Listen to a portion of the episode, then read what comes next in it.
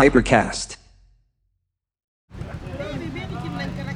La Lamb è una realtà multiforme e misteriosa. Durante le prime tappe del nostro percorso abbiamo incontrato i ragazzi che si allenano sulle sperdute spiagge della Petite Côte e le giovani promesse della scena professionistica della capitale.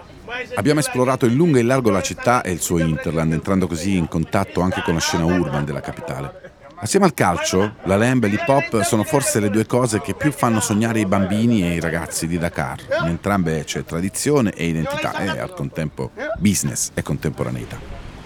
Oggi insieme a Silvia Lami ci muoviamo verso Mbao, dove abbiamo appuntamento con Leuse di Wanji, un grande protagonista della scena urban della città, e con Omo Sen, nome storico della Lamb conosciuto e rispettato in tutto il paese. Hume è arrivato al vertice assoluto di questo sport, conquistando il titolo di Roi des Arènes.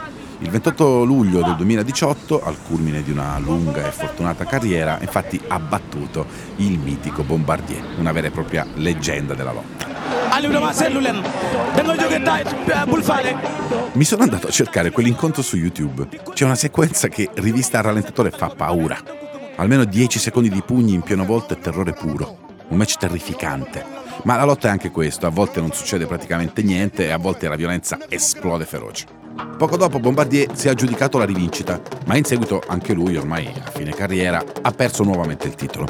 Quella vecchia storia non è ancora finita, però c'è un ultimo capitolo ancora da scrivere. Il nostro guerriero d'Imbour ha infatti sfidato il suo storico avversario per un'ultima rivincita e Edemösen di sicuro non può tirarsi indietro. Non c'è più il titolo in palio, ma sarà comunque un grande combattimento, la sfida finale, diciamo.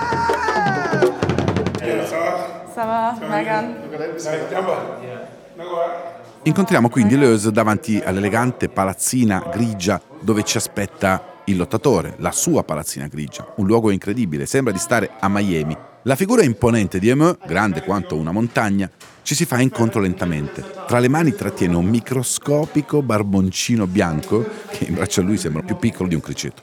Il campione, vestito con un semplice paio di calzoncini grigi e una maglietta a righe bianche e blu, ci saluta con estrema dolcezza, voce bassa, e poi arriva questa bambina che ci porta un vassoio di frutta e bibite fresche. Cominciamo a rilassarci, ma siamo in missione segreta. Emo è stato così gentile da concederci il suo tempo. Ma purtroppo, venendo qui, siamo rimasti incastrati nel famigerato traffico di Dakar e quindi abbiamo fatto molto molto tardi. Abbiamo una schedule molto fitta, ci dobbiamo sbrigare, dobbiamo andare in altri posti della città e quindi abbiamo poco tempo da dedicare a questo grande e gentile campione per fargli qualche domanda sulla sua storia e sull'ultimo grande match della sua vita. Siamo venuti a Dakar sulle tracce della Lamb, la lotta tradizionale senegalese, per raccontare una storia antica e contemporanea insieme. Violenza e ritualità, business e tradizione, sudore, polvere e ritmi percussivi e ipnotici. Siamo venuti per questo, ma abbiamo scoperto molto altro ancora.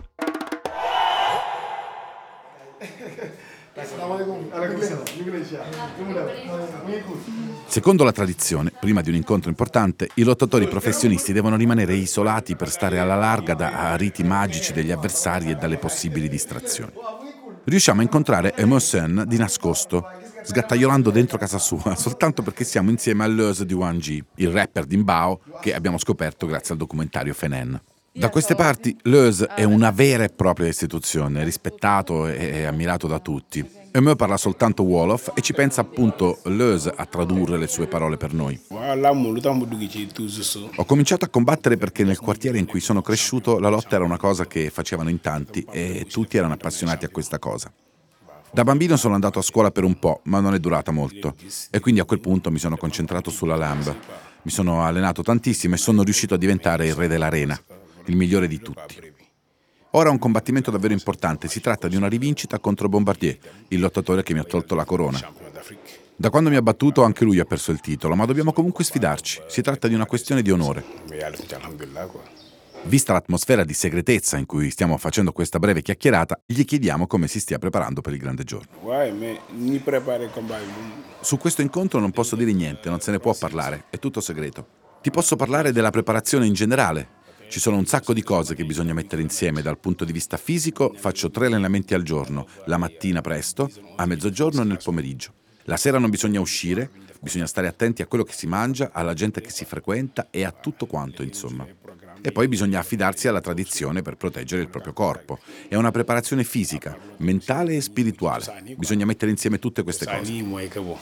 L'unica cosa certa, che ci spiega Leuse, è che...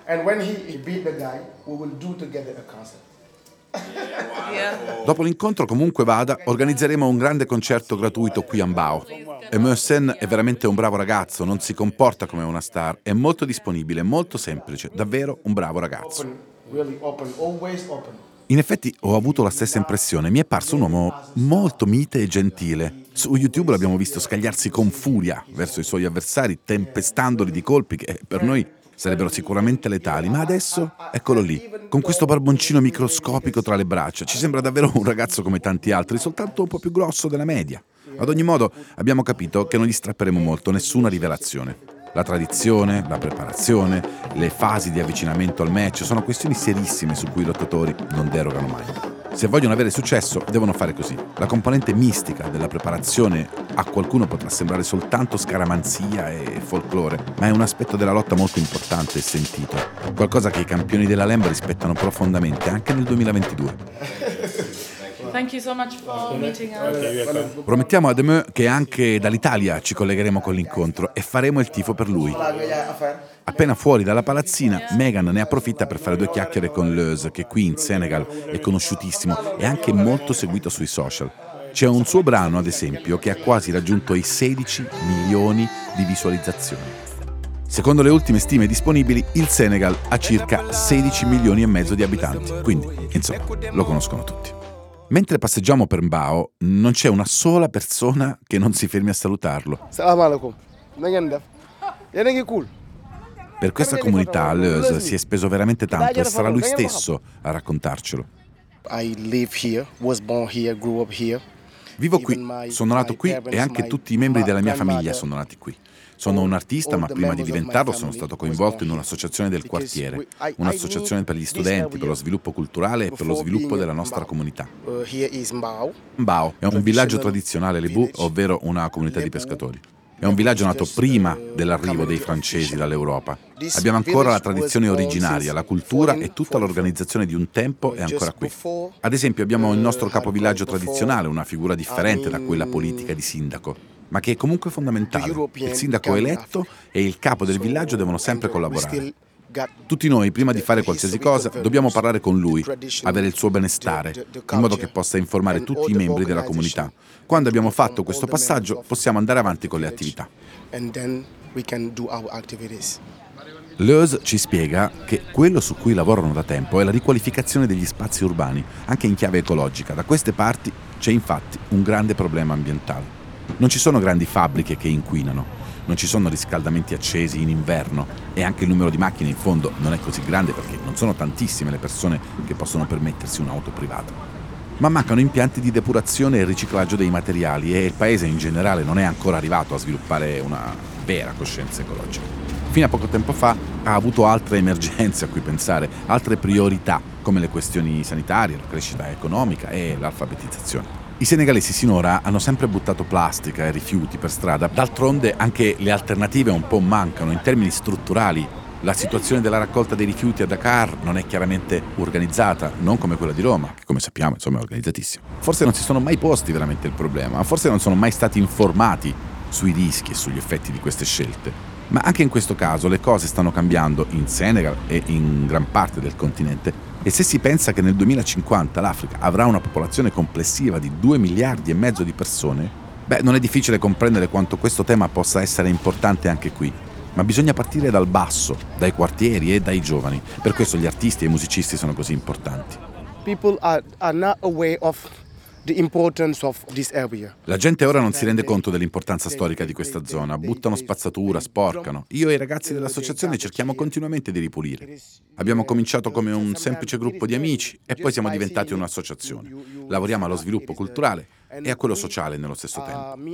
Lavoriamo continuamente nel quartiere per difendere l'ambiente, parlare con le persone, cercare di mettere a posto le cose. Questa è la zona dove facciamo il nostro festival, era uno spazio veramente sporco e inquinato e abbiamo cercato di recuperarlo. Non è ancora finito, ma credo che ci siamo quasi. Procediamo passo dopo passo e stiamo cercando di convincere le persone una per una Non è facile, ma quando abbiamo iniziato le cose sono migliorate. Se fai il paragone con prima, il cambiamento è pazzesco. I risultati che Lowe's ha ottenuto sono anche dovuti al suo successo come artista.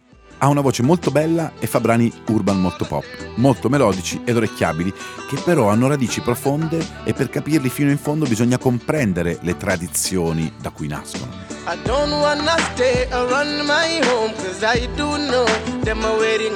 Canto in questo modo perché sono le Bu, appartenente ad una comunità con valori culturali molto forti. Dall'altra parte c'è la famiglia di mio padre che proviene dalla Casamance e appartiene ad un'altra etnia, ho cercato di mischiare queste tradizioni e sonorità contemporanee. Da ragazzino facevo rap come tanti altri, ma crescendo ho cominciato a capire quanto fosse importante mettere insieme tutto quanto. La mia idea fondamentale è che bisogna essere aperti alle novità, ma è comunque importante restare in contatto con le proprie radici.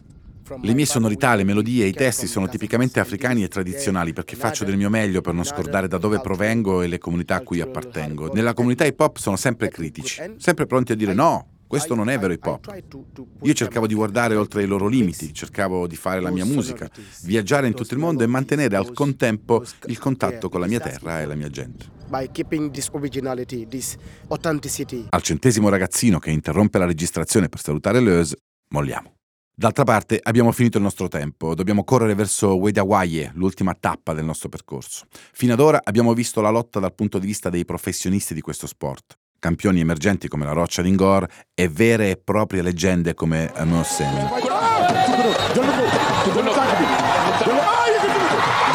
Siamo stati sulla spiaggia di Mbaling dove siamo entrati in contatto con una versione forse più tradizionale, amatoriale e festosa della Lamb.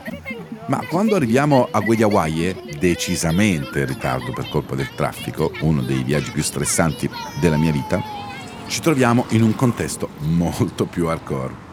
Attraversiamo in macchina un vasto tratto di sabbia e dietro una collina, lontano da tutti e da tutto, incontriamo una ventina di ragazzi che si allenano seguono una routine ancora più pesante e dura del solito, con una serie di ripetute di corsa lungo questo pendio sabbioso davvero ripido che toglie il fiato anche a noi che guardiamo.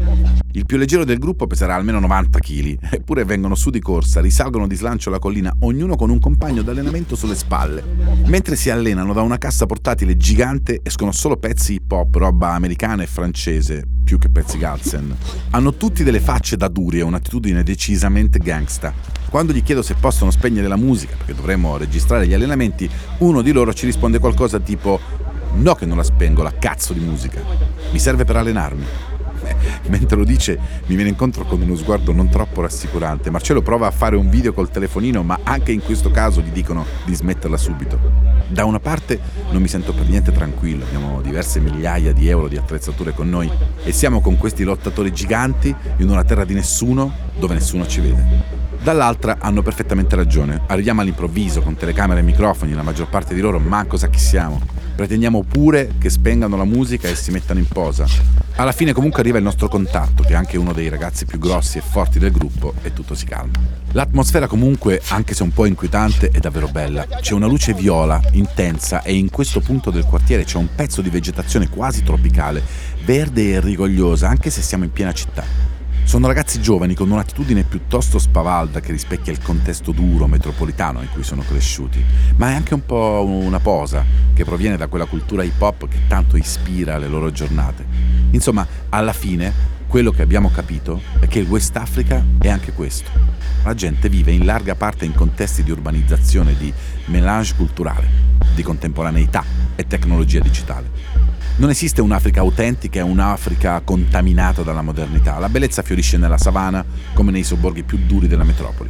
La poesia riposa nella foresta e sboccia in ballier nei versi della slam poetry e dell'hip hop. Certo, bisogna riconoscerla, abbandonare i nostri più radicati cliché sull'Africa e seguire il ritmo del presente. La sera, quando monto finalmente in aereo, mi viene in mente tutto quanto. Siamo stati pochissimo, poco più di una settimana, eppure abbiamo visto così tanto. C'è una Dakar sonnolenta e abitudinaria, con i guardiani appollaiati all'ombra che ascoltano la radio bevendo caffè tuba, il richiamo dei muasim in lontananza che scandisce puntuale le varie fasi della giornata, gli interminabili saluti cerimoniosi con cui la gente passa metà delle proprie giornate. Ma c'è anche una Dakar che esplode e che tracima nelle manifestazioni di piazza, nei mega concerti hip hop e nelle feste improvvisate per strada nei grandi eventi sportivi che coinvolgono tutto il paese, dalla Coppa d'Africa ai grandi incontri di Lamb. Poco dopo il nostro rientro in Italia ci colleghiamo per seguire in diretta il tanto atteso match tra Bombardier ed Emo Sen. La sfida si è svolta in una delle più grandi arene del paese, le tribune affollate di spettatori in attesa del verdetto finale. Dieci minuti di studio e schermaglie e poi all'improvviso Bombardier prende l'iniziativa e si lancia contro Emo Sen. Il gigante buono reagisce e trascina il suo avversario a terra facendo impazzire gli spettatori sulle tribune. E così, anche se siamo lontani, possiamo sentirlo ancora una volta, potente e festoso. È l'urlo della folla, l'urlo di tutta la città. È l'urlo di Dakar.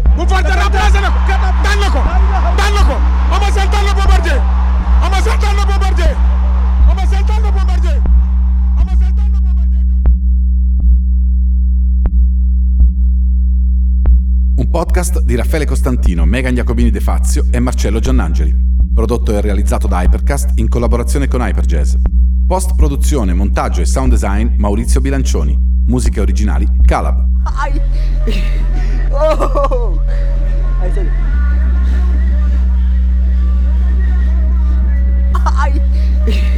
Oh.